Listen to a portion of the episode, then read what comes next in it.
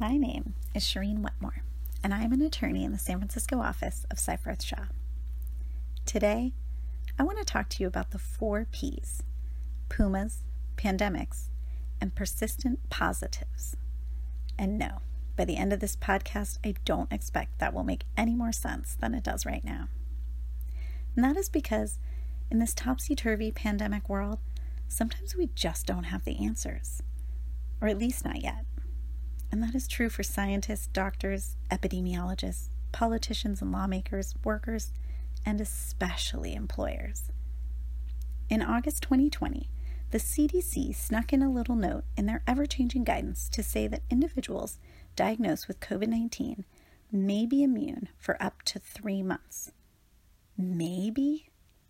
More recently, the CDC put up, then pulled down, then put up again guidance regarding how SARS CoV 2, aka the novel coronavirus, the virus that causes COVID 19, may be aerosolized, i.e., tiny particles can linger in the air and travel distances greater than six feet. For a cough, a recent MIT researcher found these tiniest droplets can travel up to 26 feet. There is a lot of information out there, and it is tough to sort through it all. And in the meantime, employers are supposed to be reacting in real time to the developing science as well as the ever changing guidelines from states, counties, cities, and other local governmental agencies, never mind customer and client expectations. If you've been using the Seyfarth COVID Resource Center or our handy return to work guidelines, you know that one of the first things employers need in their COVID toolkit is a plan, a series of adaptable policies at the ready to determine in a fair and orderly way who to bring back to the office and when, and what the protocol will be like when they get there. In the months after the pandemic was declared, employers raced to put their COVID response team together, to create their policies and update them seemingly daily to respond to the ever changing rules of the pandemic.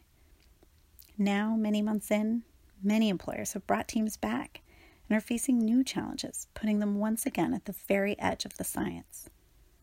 What am I talking about? Let's unpack that phrase from the August CDC guidance a person diagnosed with COVID 19 may be immune for up to three months. First, maybe means we don't know. We can't say for certain that someone who's been diagnosed is immune.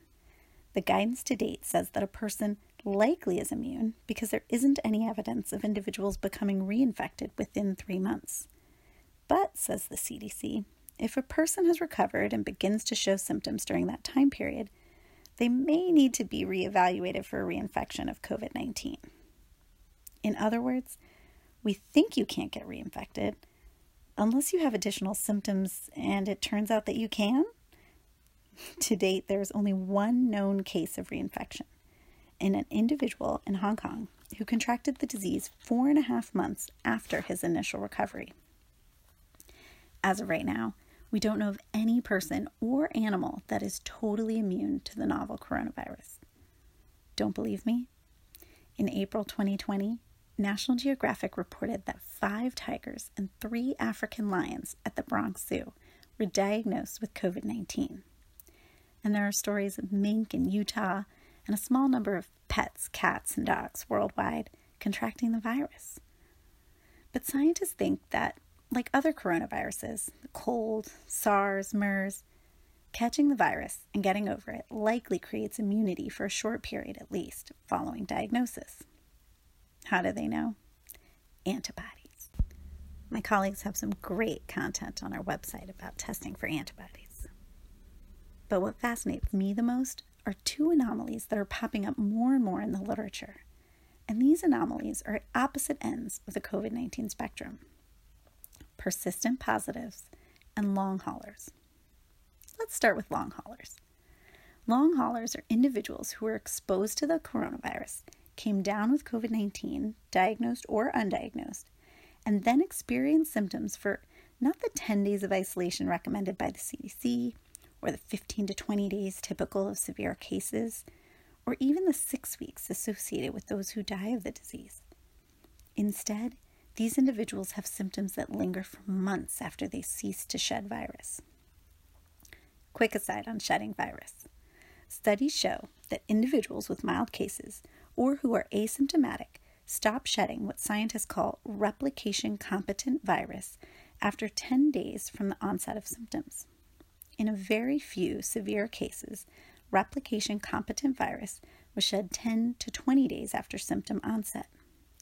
Scientists say that this replication competent virus, that is, virus that knows how to copy and recopy itself, is what really matters.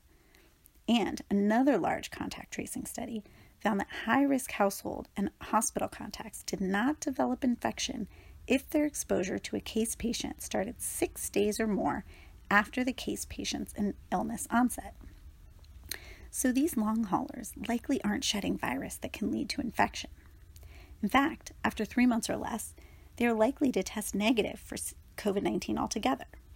But they still ex- exhibit symptoms like cough, possibly fever, shortness of breath, COVID fog, the brain fog associated with COVID 19, or worse, delirium, headaches, or the many other complications associated with COVID 19 to date. There are now support groups with thousands, even tens of thousands of these individuals, and some estimates indicate that the U.S. could see hundreds of thousands of long haulers by the end of the pandemic. Yet the CDC guidance is to use a symptom based approach to COVID 19. In other words, watch for symptoms and send workers home to quarantine if they exhibit symptoms of COVID 19.